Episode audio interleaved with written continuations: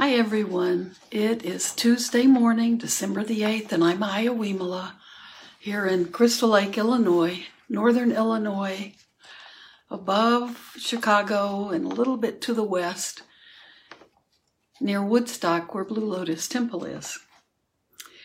Uh, this morning, I have to start out with an apology because I've been telling all of you, be, to, I was was telling all of you to be ready and uh, come to the book group which I had put in my calendars this last night. And uh, then I got a message from Tessa at the office very kindly uh, mentioning that she had it down as the second and the fourth Mondays. And I had put it in my December calendar for the first and the third.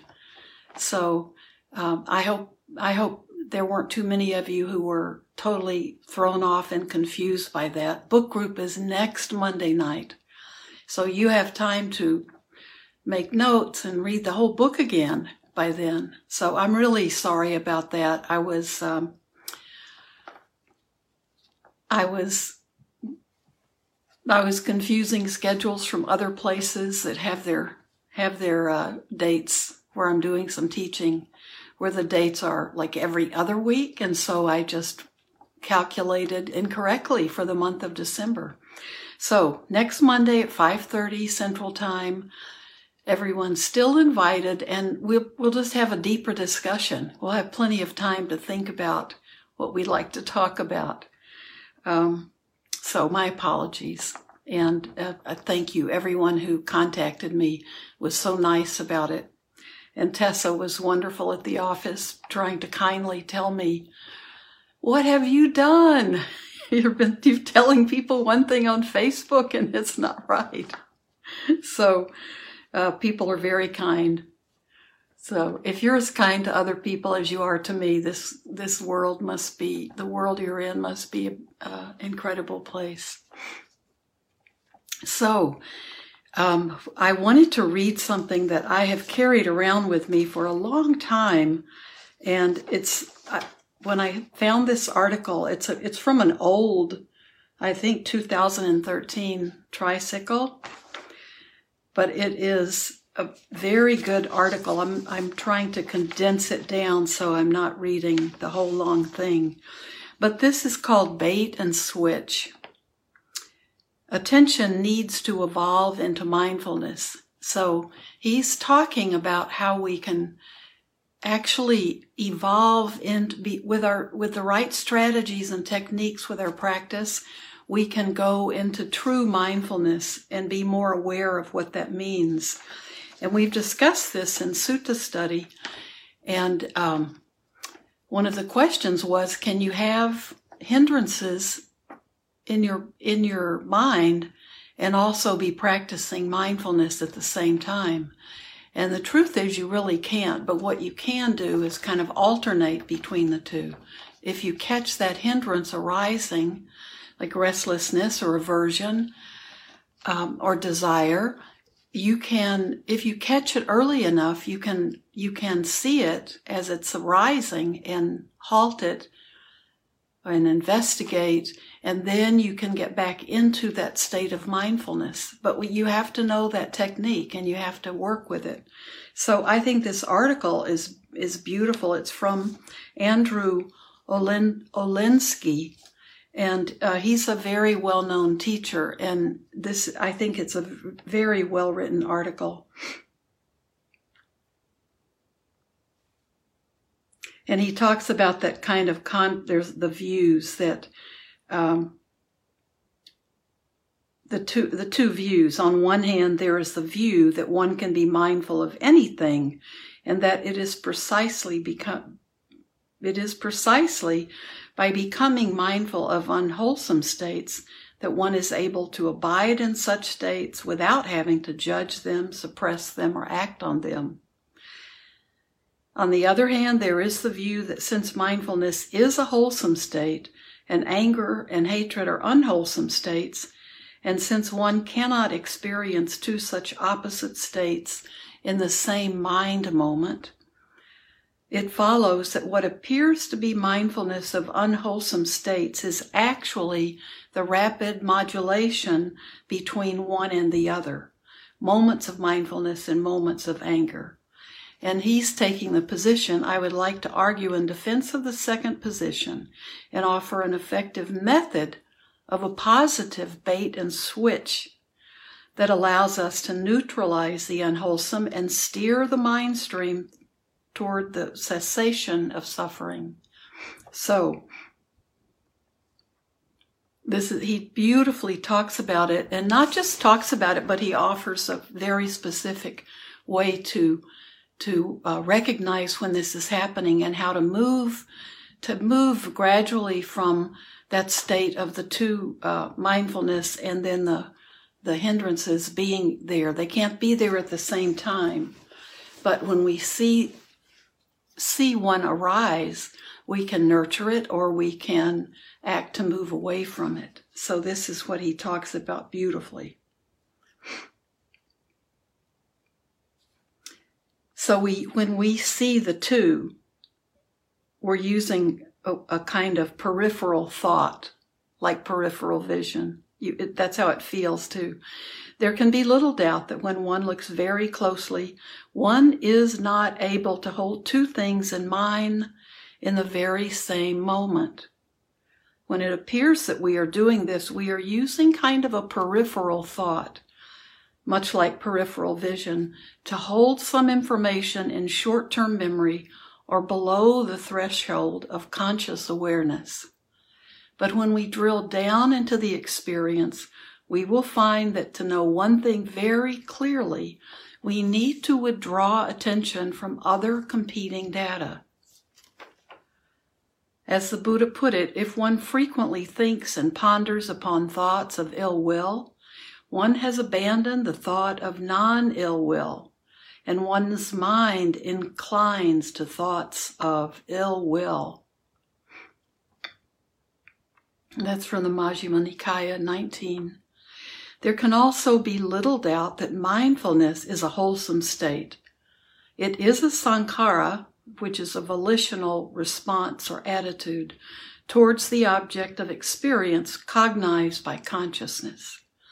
Mindfulness is an attitude of confident equanimity, a presence of mind in which the object is neither favored nor opposed, Anger and hatred are also sankharas, as are all the other unwholesome states.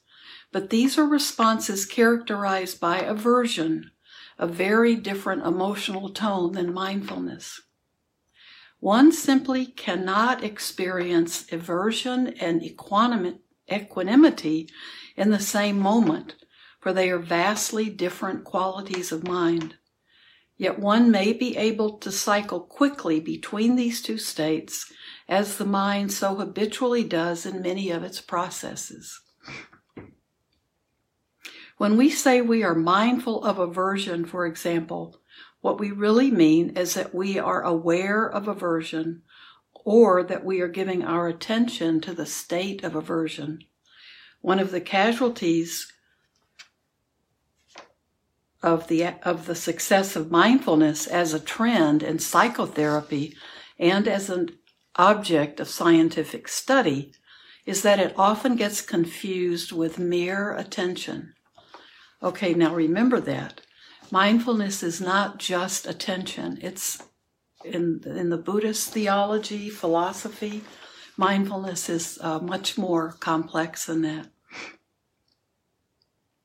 According to models of Buddhist psychology, it is possible to pay attention to unwholesome states of experience and even to do so deliberately and in a disciplined manner. But attention is able to mature into mindfulness only in the absence of unwholesome state. Let me read that sentence again. But attention is able to mature into mindfulness only in the absence of unwholesome states. Okay, so Buddhist psychology says you can pay attention to unwholesome states of experience and even do it deliberately and in a disciplined manner. But attention is able to mature into mindfulness only in the absence of unwholesome states. When we are angry, we can know very well that we are angry, but this kind of knowing is not transformative. We only become mindful of that anger when it becomes an echo or shadow of itself in a subsequent mind moment, at which point it can be examined as a thought object with an attitude of interest and non attachment. In other words, with mindfulness. Now, how does this work? So, how can that memory of anger or that shadow of anger not uh, recreate the anger in us? This is how the bait and switch works.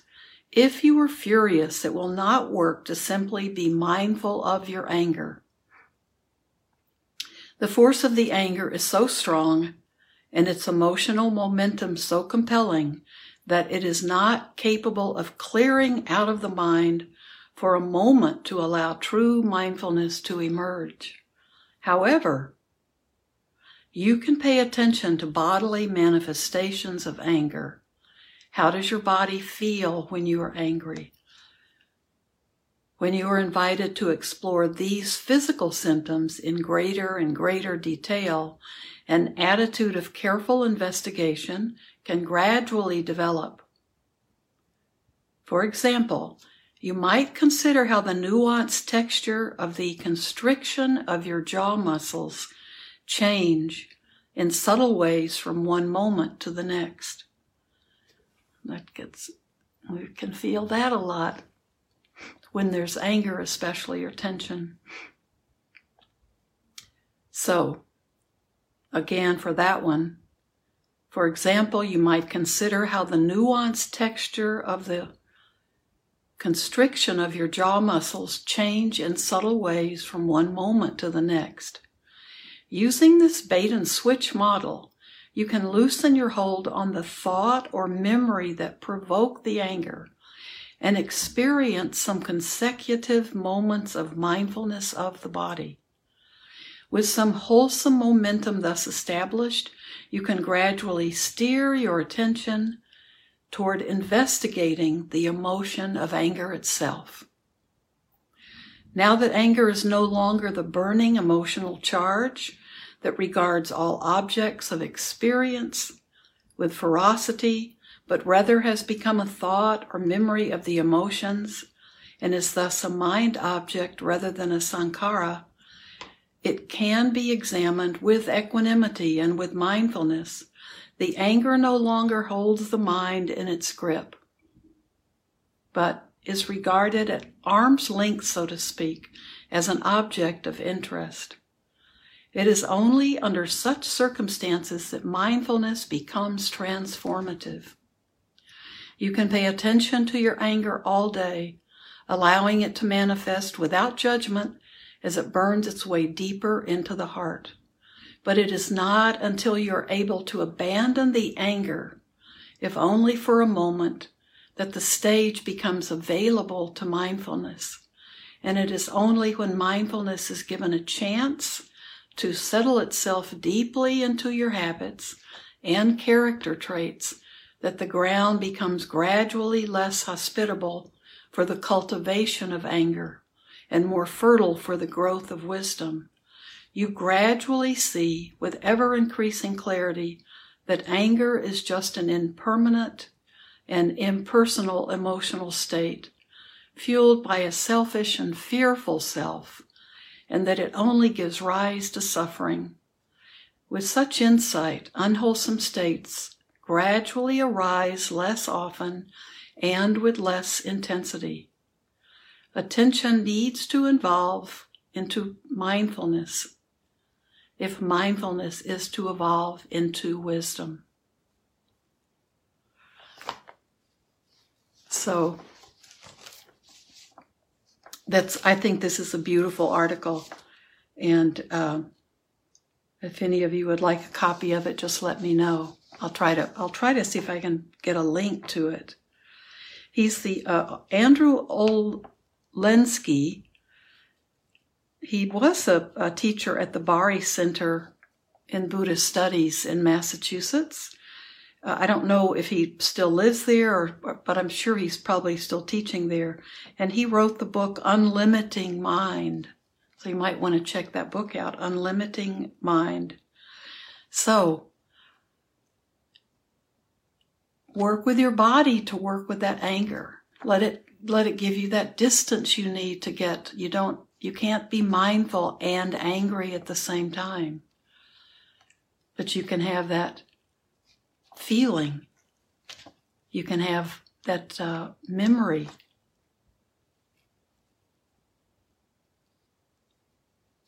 I, I, I love this article. Okay, I see some of you are asking for it. I'll get a link. I'll get a link for it because it just really uh, it it it confirms an answer for myself, and it also gives these. It's really a very specific because the Buddha taught that uh, mindfulness is very much uh, based on uh, our memory. We need to be remembering things and remembering the wisdom teachings we've had to allow ourselves to be mindful. So this really talks about that, why it talks about memory, because you can't be mindful and angry at the same time. But that uh, we can work with we can work with anger using the memory of that anger and then using our body. I, I think it's just a well written article. And you know, we work with that a lot. How does your body feel? If you if you're meditating and you have some overwhelming distracting emotion or disturbing emotion come over you, it could be restlessness. It might be that you're bored sitting there, so you, your body gets restless you can use that as the thing to look at in your meditation. How does your body feel? How does your body feel when it's restless, when it's uh, anxious? And pinpoint those uh, those places in your body specifically where you feel it, and how does it feel? And begin begin practicing looking at that. And it is not not until you are able to abandon that anger, if only for a moment, that the stage becomes available to mindfulness. And it is only when mindfulness is given a chance to settle itself deeply into your habits and character traits that the ground becomes gradually less hospitable for the cultivation of anger and more fertile for the growth of wisdom. You gradually see with ever increasing clarity that anger is just an impermanent and impersonal emotional state, fueled by a selfish and fearful self, and that it only gives rise to suffering. Ah.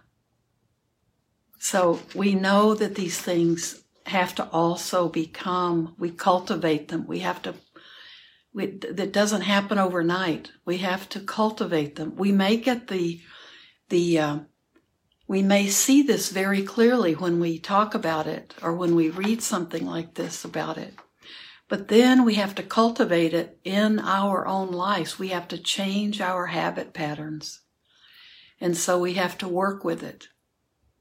So it's, um, I think there's some great comments too. I, I couldn't read them while I was reading this, but uh, try really try to read the comments. Um, I, I just love this article. I love his writing, so I'm going to be looking for that book, Unlimiting Mind. So let's see. We have we have about five minutes. That's time for me to get my robes back on and. this is this is a beautiful robe I have, and I don't wear it very much, and I think I needed to remember why it tends to uh, be one that wants to climb all over the place. It wants to leave. so there are reasons why it, this beautiful robe is hanging in my closet. Not getting it worn as much as my older, softer ones that just really seem to have, they just really know how to hang right.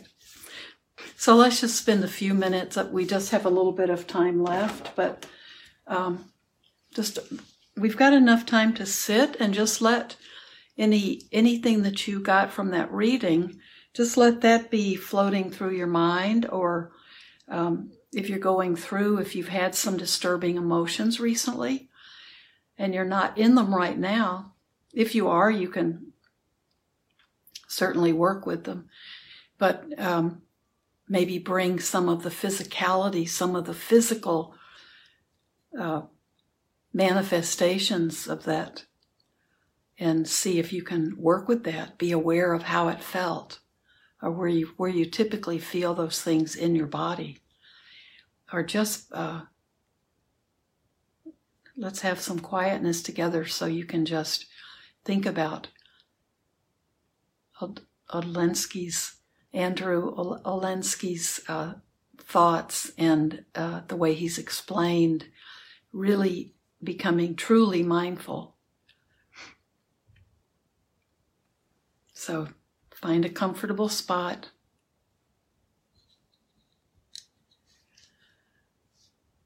Let your whole body relax around that nice uplifted spine.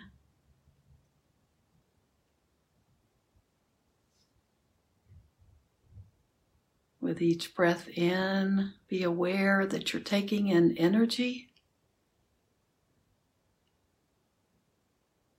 And as you exhale, be aware you're releasing energy.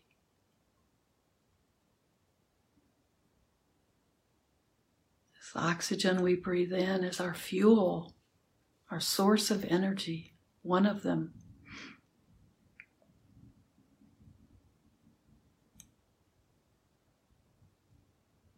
So just observe your body breathing.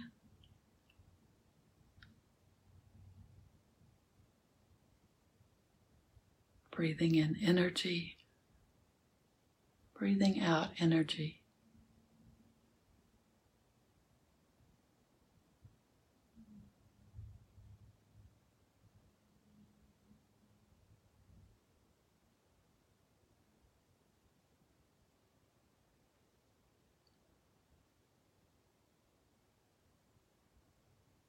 That's part of our connection to other beings, other living things.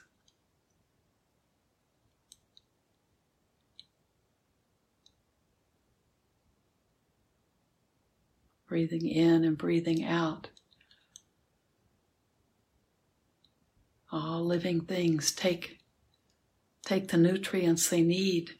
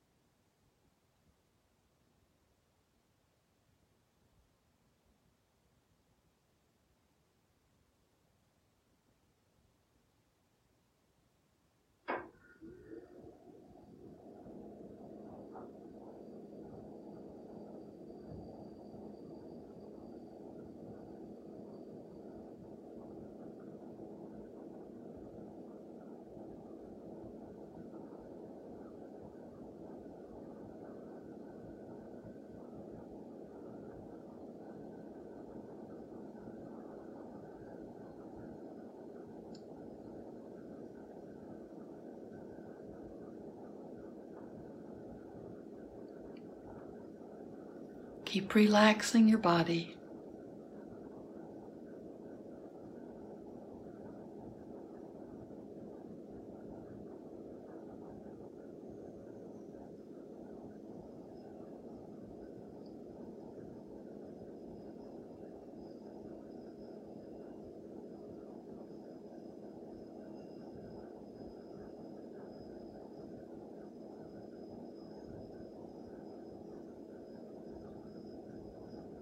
Let there be a smile on your face that can help relax you, let you allow you to just be more open, more receptive.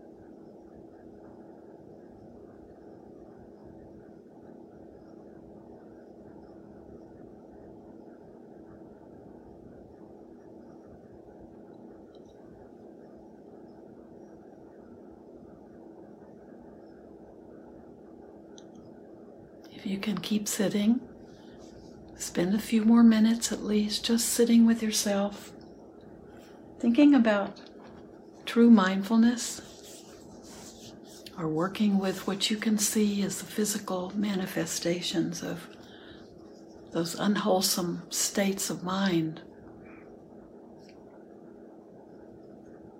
And I will talk to all of you. See you uh, Thursday. Remember, book group is next Monday night.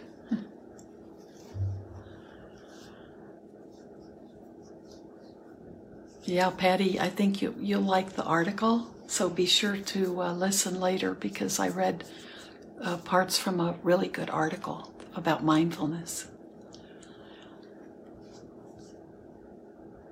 So, everyone, thank you so much for being a very important part of my practice. And I hope you have a beautiful day. And I will hopefully talk to all of you again on Thursday.